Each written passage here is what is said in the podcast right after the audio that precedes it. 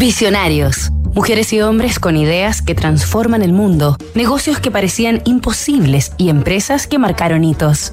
En Fender queremos inspirar a artistas de todo el mundo y brindar a los nuevos músicos las herramientas que necesitan para comenzar su legado musical.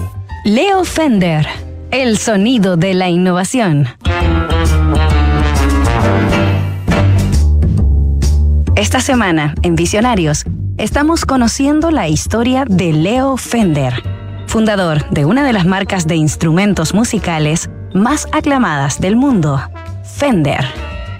El estadounidense Clarence Leonidas Fender, un apasionado por la música y la electrónica, se inició en su oficio arreglando radios en un taller de la casa de sus padres cuando era apenas un niño. Aunque estudió contabilidad, siguió dedicándose de manera autodidacta a la reparación de artefactos, ejercicio que lo iría esculpiendo como inventor y más adelante como luthier. Tras incursionar en algunos trabajos contables, Leo Fender descartó dicha profesión, aunque evidentemente aprovechó sus herramientas para sus propios negocios. Así, en 1938, a sus 29 años, fundó Fender Radio Service, empresa en la que él mismo desarrollaba, arrendaba y vendía equipos de megafonía.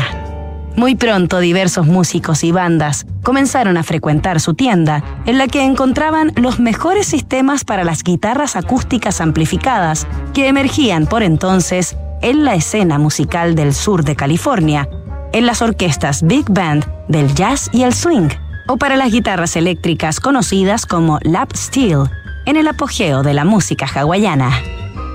El apellido de Leo Fender ya gozaba de excelente reputación en el circuito musical y pronto se convertiría en una marca de culto. Nos reencontramos mañana en Visionarios con otro capítulo de esta historia. La auditoría ayuda a obtener grandes resultados y en PwC están convencidos de esto. A través de datos confiables y procesos rigurosos, logran que tu empresa alcance el siguiente nivel. Informes ESG, gestión de riesgos y transparencia digital. Visita pwc.cl.